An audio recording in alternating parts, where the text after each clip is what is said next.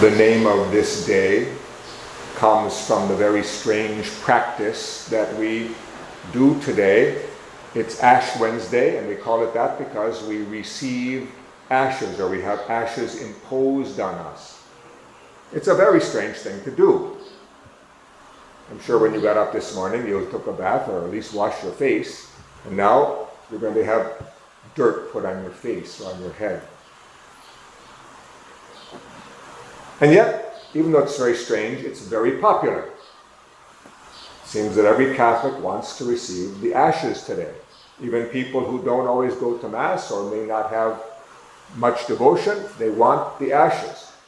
Well, there's something beautiful about this. There's something deep in this. There's something that is not only good psychology, but good spirituality. We need reminders of who we are and what we're supposed to be doing. The ashes remind us, first of all, that we're not going to be here forever in this world. Remember, you are dust, and to dust you shall return. We are all going to die, our bodies are going to die and return to the earth. That's part of the truth of our condition, and it's a good thing to remember. Because if we remember that, then we keep all of our earthly activities in perspective. The other option for the imposition of the ashes, aside from saying, Remember you are dust, is repent and believe in the gospel.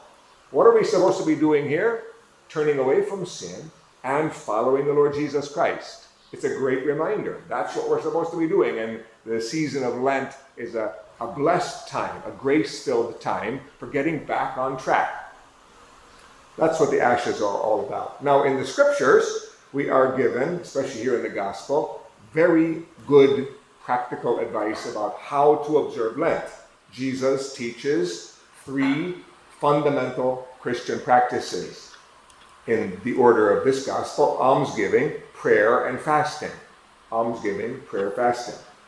I usually say prayer, fasting, and almsgiving, but anyway, it's the three fundamental pillars of the spiritual life, and we're being reminded on Ash Wednesday this is what we should do. So if you want to know what to do during Lent, pray, fast, and give alms. Don't do it to impress people. Don't do it for other people to see. Jesus insists on this again and again.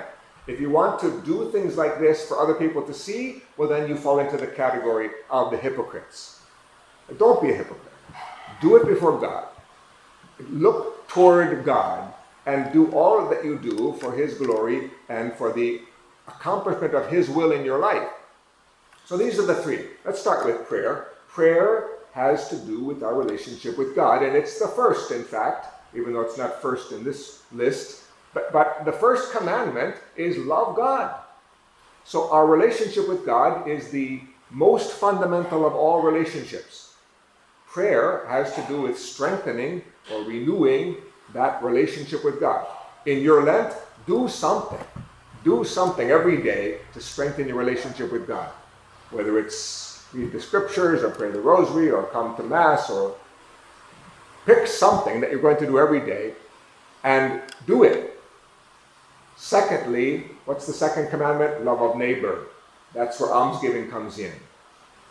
Get, get yourself out of the way and do something good for somebody else, even if it's the smallest thing. If you have money, be generous with your money. If you don't have money, be generous with your time. If you don't have time, be generous with your kindness, uh, with your patience, with your, with your smile, with your respect. We, there's never an excuse not to respect one another.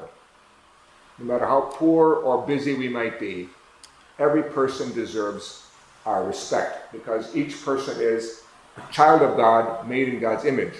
So, almsgiving has to do with what we do for others, how we practice love of neighbor. What are you going to do during Lent to practice your love of neighbor? Pick, pick something. Whether it's, I mentioned at the beginning of the Mass the, the uh, donations for the, uh, the uh, feeding of the undernourished children. That's a very beautiful one because it's a, it's a combination of self denial, meaning what we don't eat ourselves, and love of neighbor. We give what we save from not eating to those who don't have enough to eat. That's a very good practice. And, and the, the bishop, uh, Bishop Mercado, encourages this every year, especially on Ash Wednesday. So, but uh, do something for others, something practical.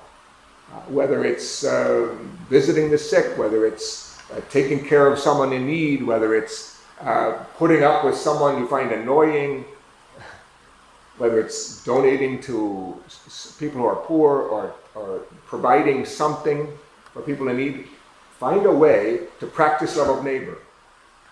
And then the third one, fasting. Fasting has to do with our relationship with ourselves, our discipline of ourselves, our self denial. Why? Because all of us have in us a tendency to put ourselves first. All of us have a drive uh, that, that is fundamentally selfish. And that has to be put down. It has to be killed, in fact. Self centeredness has to be set aside. Otherwise, we can't love God and we can't love our neighbor because we're so caught up in loving ourselves. So that's the reason why we have acts of self denial or fasting. Tr- traditional fasting, like we do on Ash Wednesday, not eating or eating less, not eating certain foods. This is not just for Ash Wednesday and Good Friday, this is actually every day of Lent. Pick something that you can sacrifice.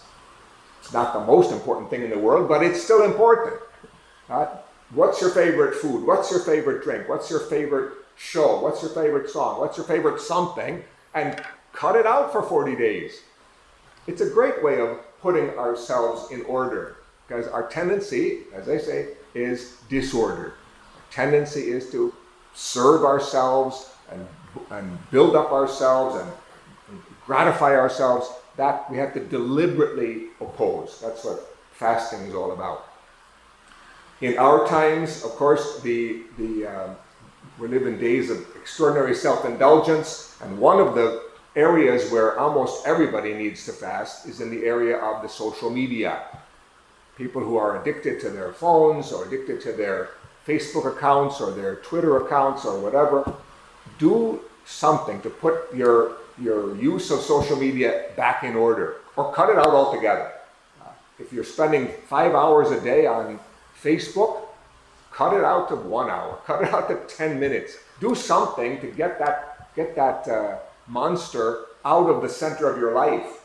And, and, you know, I know many, many people whose lives have been taken over by the social media, and it's it's become a, a forum for all sorts of sins: gossip, envy, lust, anger, lack of charity and comments to one another, uh, and preoccupation with material things. it all comes from this. So put it back in order. That's that's a that's a form of fasting. Okay, I won't say more. We have 40 days now. This is only the beginning.